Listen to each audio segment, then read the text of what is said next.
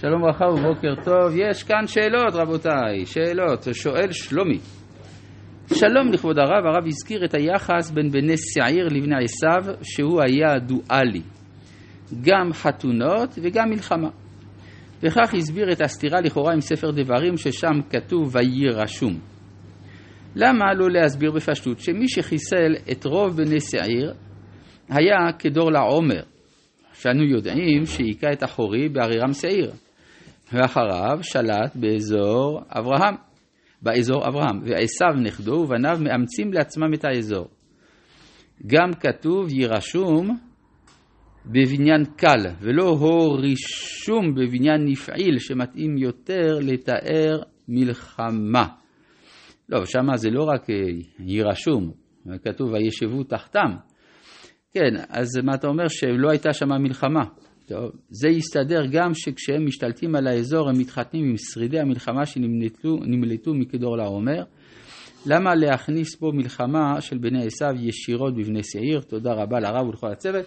עד כמה שאני זוכר, פרשת דברים כתוב, כאשר עשה ישראל לארץ ירושתו. אז שמה זה, מה שעשה ישראל לארץ ירושתו זה שהוא כבש ואפילו השמיד את ארץ סיחון ואוג. שואל אבישי, שלום הרב, האם יש קשר בין קורח האדומי לקורח הישראלי בימי משה? תודה רבה.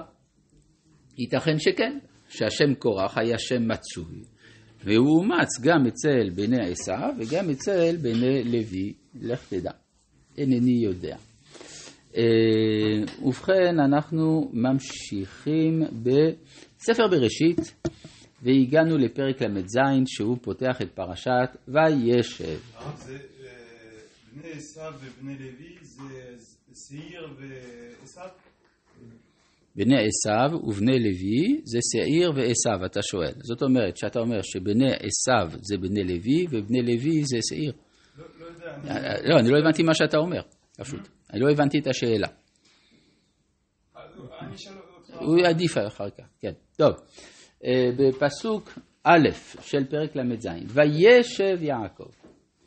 אז וישב זה שונה מכל מה שראינו עד עכשיו. לא ראינו ש... אה, טוב, כתוב וישב אברהם בבאר שבע, אה, אבל רוב הזמן האבות, אברהם ויצחק, הם נוודים בתוך ארץ ישראל, ואילו כאן כתוב וישב יעקב בארץ מגורי אביו, בארץ כנען, כלומר במקום שבו אבותיו היו רק גרים או גרים או נגררים, וכאן הוא יושב. אז מה זה? זה התמצית של השאיפה המשיחית. השאיפה המשיחית זה וישב. אבל חז"ל אמרו כל מקום שבו נאמר וישב, זה לשון פורענות.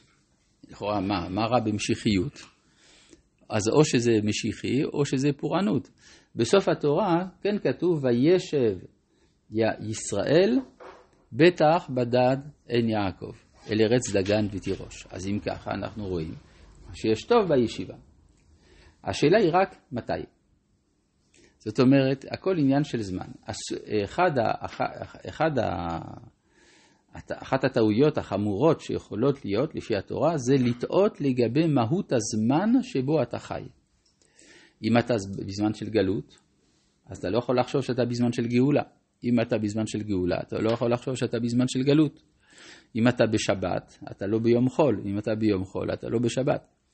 וכאן, כל מקום שכתוב וישב, אנחנו יודעים וישב נשב בסוף. אז בינתיים עוד לא הגענו אל הסוף. אז אי אפשר לשבת. למה אי אפשר לשבת? הרי לכאורה יעקב הוא בחיר האבות, והוא כבר השלים את כל עבודת התיקון, אז למה שהוא לא ישב? והתשובה היא בגלל שהעולם לא תוקן. וזה מה שהמשמעות של דברי חז"ל, קפץ עליו רוגזו של יוסף. מה יש ליוסף? יוסף רוצה לתקן את העולם. יעקב טועה לחשוב שהעולם כבר מתוקן במשפחה שלו. ולכן הוא כבר לא צריך לפעול פעולה כלשהי, לכן יוסף אומר, רגע, מה עם כל העולם? וזה הסיבה שוישב כאן הוא הפורענות. אלה תולדות יעקב. יוסף בן 17 שנה. לכאורה אלה תולדות יעקב, 12 השבטים. מה זה יוסף? אלא שיוסף מבטא יותר מכולם את אופיו של יעקב דווקא. שמה יש ליעקב לעומת ישראל? שיעקב מצמצם את עצמו ו, אה, וחי במסגרת שנוגעת אך ורק לו. וגם יוסף, אף על פי שיוסף הוא קוסמופוליט והוא רוצה בתיקון העולם, אבל הוא איננו חפץ במלכות. הוא רוצה לחיות בין האומות ושהאומות יטפלו בענייני המלכות. אנחנו נראה שהמציאות תגרום לו להיות אחר לגמרי ממה שהוא תכנן. אבל בבסיס יוסף הוא המשך של יעקב. בן 17 שנה היה. מה זה 17 שנה? 17 שנה זה גיל צעיר. אדם מגיל 17 הוא צעיר. אז, והכתוב רוצה להדגיש את העובדה שיוסף הוא צעיר. למה? הרי אם הוא צעיר, אז מה זה היה בשבילו הגלות? הגלות זאת ארץ ילדותו. זה המקום שבו הוא חי חיים טובים. ילד זוכר בדרך כלל את הנוף של ילדותו כדבר טוב, חוץ מאשר אם יש טראומות מיוחדות, אבל באופן כללי הילדות זה הזמן הנחמד. ולכן עבור יוסף הגלות זה המקום שיש לו אליו געגוע טבעי. לעומת זה, האחים שלו כבר היו יותר בוגרים בשעה שלבן רדף אחריהם, ואז הם זוכרים את הגלות כמקום של השואה.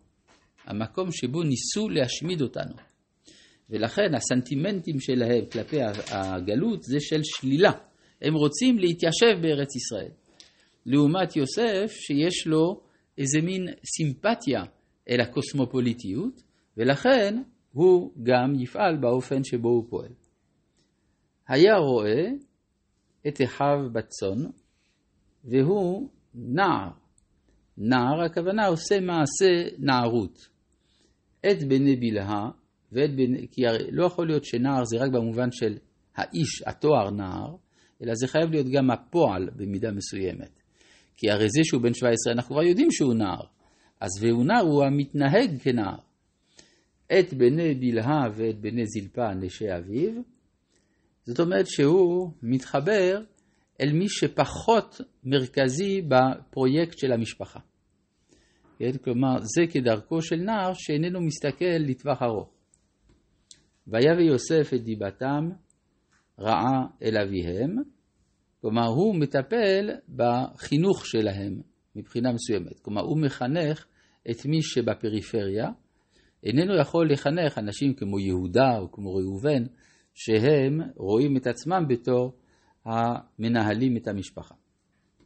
וישראל אהב את יוסף מכל בניו, כיוון זקונים הוא לו ועשה לו כתונת פסים. עכשיו, למה הוא אוהב את יוסף? כי הוא בן זקונים הוא לו. אומרים חז"ל, זקנה במובן של, של זקן זקנה חוכמה, שכל חוכמתו העביר ליוסף.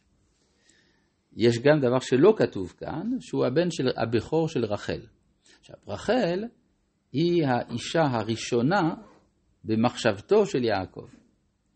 היא האישה השנייה במציאות, אבל במחשבה, בתיאוריה, רחל קודמת. ואז יוסף הוא בעצם הבכור של המחשבה, בעוד שראובן הוא הבכור של המציאות.